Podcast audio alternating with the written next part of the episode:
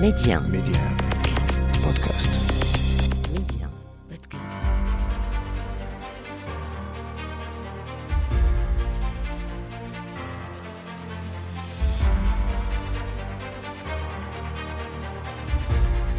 أهلا بكم مستمعينا إلى عدد جديد من مغرب التنمية في مؤشر على الدينامية الاقتصادية الهامة التي تشهدها المملكة. قطاعات عدة تسجل انتعاشا أسرع من المتوقع.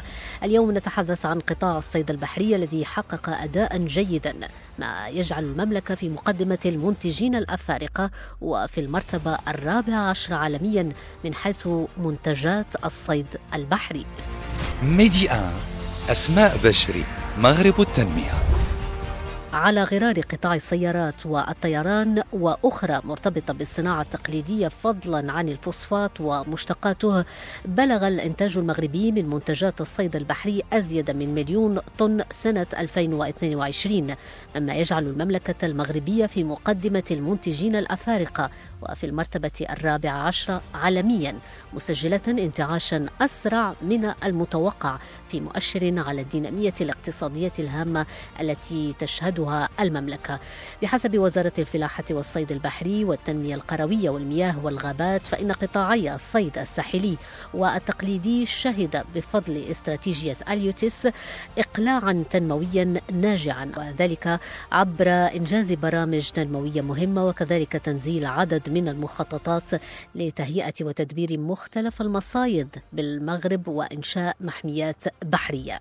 حلقة اليوم من مغرب التنمية تتوقف مع هذه النتائج الإيجابية للصادرات المنتجات البحرية، دلالاتها وسياقها أيضا وانعكاساتها الإيجابية اقتصاديا وتنمويا، مع الخبير الاقتصادي الأستاذ محمد جدري. أستاذ محمد جدري، أهلا وسهلا بك. أهلا وسهلا أستاذ جدري. إذن على غرار قطاع السيارات والطيران والفوسفات أيضا ومشتقاتها، الإنتاج المغربي من منتجات الصيد البحري بلغ أزيد من مليون طن سنة ألفين واثنين وعشرين. المملكة اليوم في مقدمة المنتجين الأفارقة وفي المرتبة الرابعة عشرة عالميا. أي دلالة لهذه النتائج وما أبرز العوامل التي أسهمت في تحقيقها؟ وأنا أعتقد بأن الاقتصاد الوطني المغربي خلال عشرين سنة الماضية قام بواحد مجهود كبير من أجل تنويع يعني الماهية الاقتصاد ديالو، بحيث أن ما يبقاش واحد الاقتصاد اللي معتمد على الفوسفات وعلى الفلاحة بدرجة أساسية. اليوم كنشوفوا بأن كاين واحد التنويع في الاقتصاد ديالنا من مختلف الميادين، كندوي على الفوسفات، كندوي على السيارات، كندوي على الطائرات، كندوي على النسيج، الألبسة، المغاربة المقيمين في الخليج، السياحة ومجموعة من قطاعات أخرى. وبالإضافة لهذا الأمر هذا كاين اليوم قطاع ديال الصيد البحري، وبالتالي فإن اليوم كندوي على واحد المخطط مخطط أليوتيس اللي كان تمت الانطلاقه ديالو سنه ألفين وتسعة، اللي كانت فيه واحد المجموعه من الاستثمارات المهمه. واليوم بعد يعني تقريبا عشر سنوات من الانطلاق ديال هذا المشروع هذا، كنلقاو بان اليوم بدينا كنحصدوا في الثمار ديال هذا المخطط، بحيث ان اليوم الارقام تتكلم عن نفسها. اليوم يكفي اننا نقولوا بان القيمه المضافه في هذا القطاع هذا هي تضاعفت خلال السنوات القليله الماضيه، كذلك رقم الاعمال ديالنا وكذلك تضاعف. كذلك يمكن نقولوا بان اليوم خلقنا تقريبا واحد ثمانية وأربعين ألف منصب اضافه للامر هذا. والامر اللي هو مهم جدا والمزيان هو ان منذ سنه ألفين وخمسطاش الى سنه ألفين واثنين وعشرين الاستثمارات ديالنا في القطاع كتزاد يعني بواحد الوتيره اللي هي ثابته باكثر من خمسطاش بالمئة كل كل سنه. هذا الامر هذا هو اللي خلانا يعني اليوم مع نهايه سنه ألفين واثنين وعشرين كنوصلوا لواحد الرقم اليوم مهم جدا في الصادرات ديالنا، بحيث انه يعني تجاوز واحد ثمانية وعشرين مليار ديال الدرهم. هذا الرقم هذا كيبقى رقم مهم جدا، لان اليوم المنتوجات الفلاحيه ديالنا والصيد البحري ديالنا حققت واحد ثمانين مليار ديال الدرهم، فيها تقريبا واحد ثمانية وعشرين مليار ديال الدرهم كلها من هاد الصادرات هذه. وبالتالي فان هذا القطاع هذا اعتقد بانه هو قطاع واعد، وممكن اننا نوصلوا لمستويات ارقى من هذا إلى زدنا في الاستثمار ديالنا في الاتجاه هذا. نعم، إذن هذه الأرقام وهذه النتائج على مستوى قطاع الصيد البحري، هذه النتائج الجيدة كما أشرت أستاذ جدري هي ثمرة لاستراتيجية أليوتيس التي أطلقها الملك محمد السادس عام ألفين وتسعة. لو نتوقف عند أبرز معالم وأهداف هذه الاستراتيجية. بطبيعه الحال اليوم ما يمكنش اليوم نحصدوا واحد النتائج لما كانت واحد الاستراتيجيه الاستراتيجيه ديال اليوتيوس اللي خصنا نعرفوا اساسا هو ان تخصص ليها واحد الميزانيه اللي هي مهمه بحيث انها تقدر باكثر من ثمانية المليار ديال ديال الدرهم. هذا هذا الامر هذا هو اللي خلانا اليوم كندويو على ان هذا القطاع هذا يشغل تقريبا واحد ما بين ثمانمائة وتسعين ألف منصب شغل حتى تسعمائة ألف منصب شغل تقريبا تقريبا كندويو على واحد مليون منصب شغل اللي كيشتغلوا في القطاع هذا بطريقه مباشره او غير مباشره. ملي كندويو على مليون منصب شغل تقريبا واحد أربعة ملايين او خمسة ملايين ديال الاشخاص لان كندويو على الاسر ديالهم، وبالتالي اليوم هذا القطاع اصبح قطاع اللي هو مشغل لليد العامله في المملكه المغربيه. اليوم كاين استثمارات مهمه في كل ما يتعلق بالبنيه التحتيه، كل ما يتعلق بالدراسات اللي درناها باش نصوبوا تربيه الاحياء المائيه ديالنا، عندنا استثمارات مهمه في مجموعه من واحد الهول واحد الاسواق ديال الجمله اللي درناها حتى اليوم عندنا تقريبا اكثر من عشرة ديال الاسواق ديال الجمله اللي كاينه في هذا الاتجاه هذا. وكاين امر اخر اللي هو مهم جدا هو ان هذا القطاع كيحظى بواحد العنايه مهمه في كل ما يتعلق بالبحث العلمي بحيث ان اكثر من واحد مليار ونص ديال الدرهم مشات في كل ما يتعلق بالبحث العلمي وشراء ديال السفن باش ان المعهد ديالنا ديال الصيد البحري يمشي في اتجاهات مهمه. وبالتالي فان كل هذه الامور هذه هي اللي خلات اليوم ان الصادرات ديالنا والانتاج ديالنا في واحد الازدياد اللي هو مضطرد منذ على الاقل منذ سنه ألفين وخمسطاش الى سنه ألفين واثنين وعشرين رغم الظرفيه الصعبه اللي مر منها الاقتصاد الوطني منذ سنه ألفين وعشرين، ولكن هذا الامر هذا خلانا نوصلوا لواحد المستويات اللي هي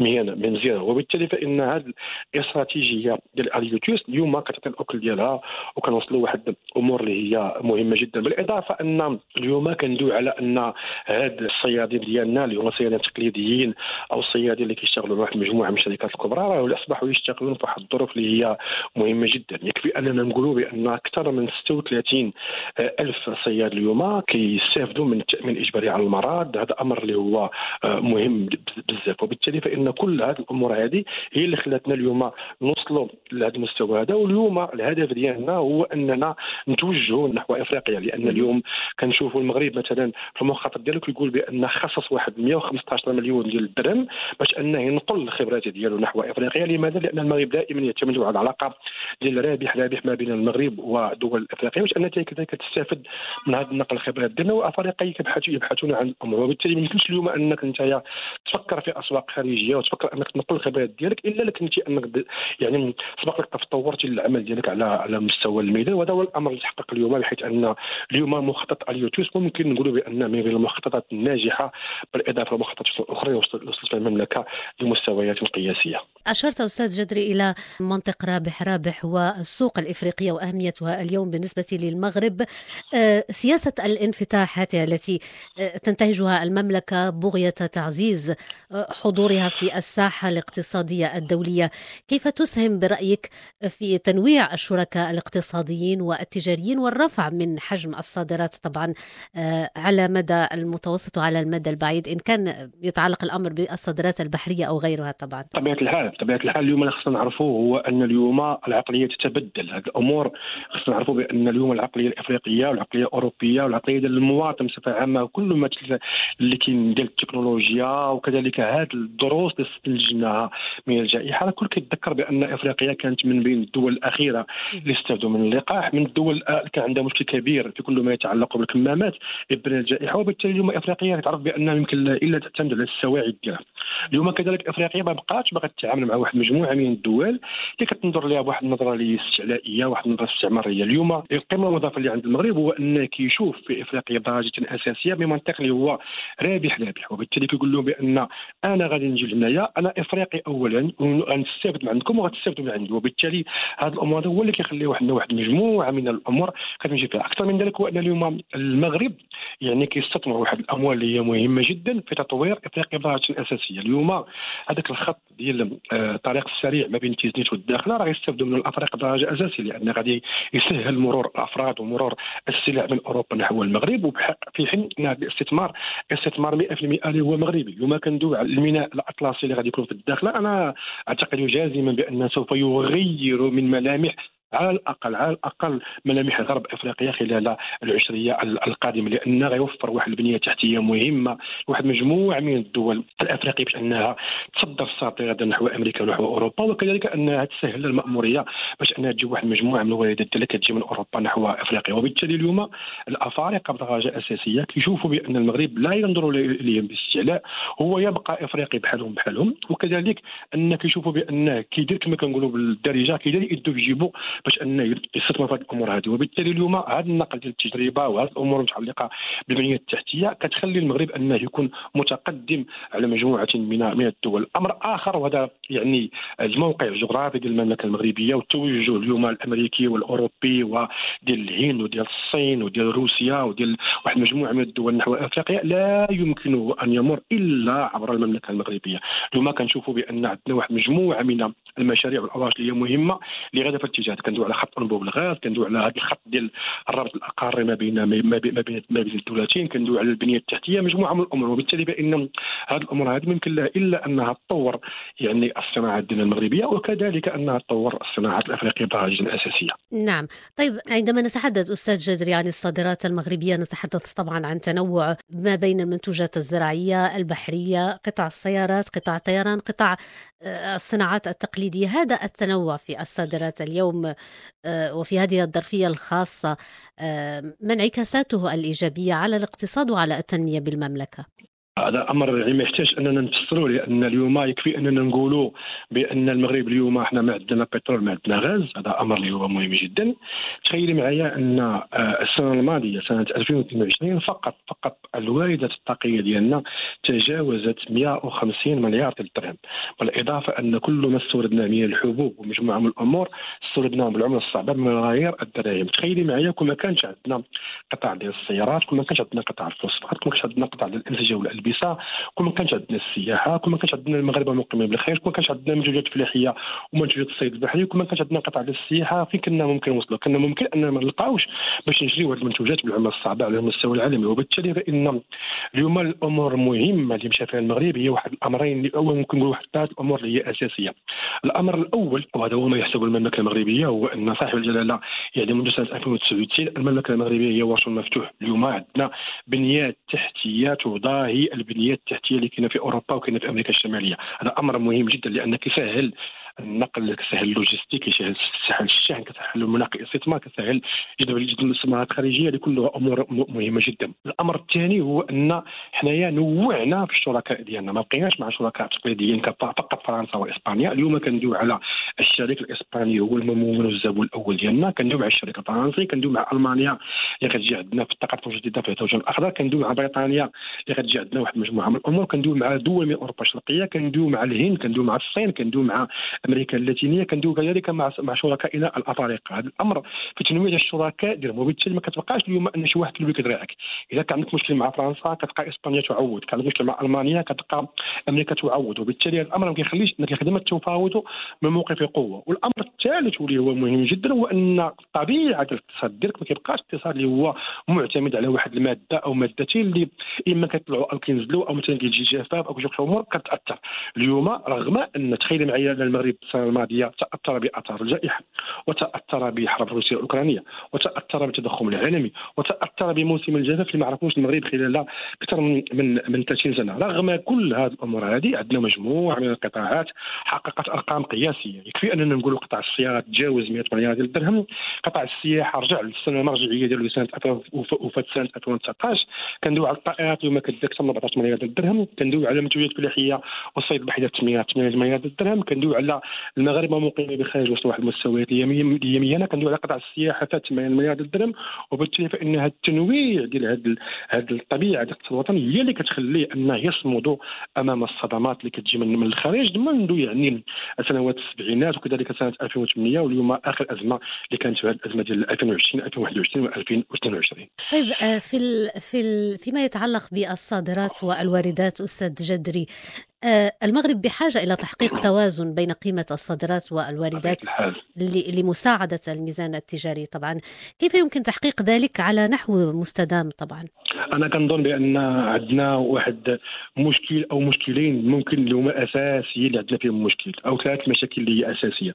المشكل الاول اللي عندنا هو ان اليوم عندنا مشكل كبير في كل ما يتعلق بالطاقه، ما يمكن ليناش اليوم ان نستثمروا اننا نصرفوا ملايير من الدراهم في الفاتوره الطاقيه ديالنا. هذا الامر اللي غادي ندير حنا ديال الطاقات المتجدده ممكن ان خلال العشريه القادمه يخفف لنا بزاف من الفاتوره الطاقيه ديالنا. اليوم خصنا نعتمدوا على الطاقه الريحيه، الطاقه الشمسيه، تحليه مياه البحر، هذه امور اللي مهمه. وبالتالي اليوم هذا الامر غادي يخلي ان الفاتوره ديال الواردات ديالنا وديال الميزانيه التجاريه ديالنا غادي ينقص. واحد الامر اللي هو مهم جدا. الامر الثاني هو ان خاصنا التكلفه ديال الانتاج ديالنا كذلك كذلك كذلك انها انها تنقص. اليوم ما يمكن لناش ان مثلا كندويو مثلا على مجمع الشريف في الفوسفات ان كيستورد الطاقه من الخارج وكذلك يستورد الامونياك من من الخارج. اليوم كنشوف المشروع الاستثماري الجديد ديال المجمع الشريف كيدوي على ان غتكون عنده واحد الطاقه نظيفه من ألفين وستة وعشرين وغادي ينتج الامونياك في المغرب. هذا الامر هذا شنو غيخلي؟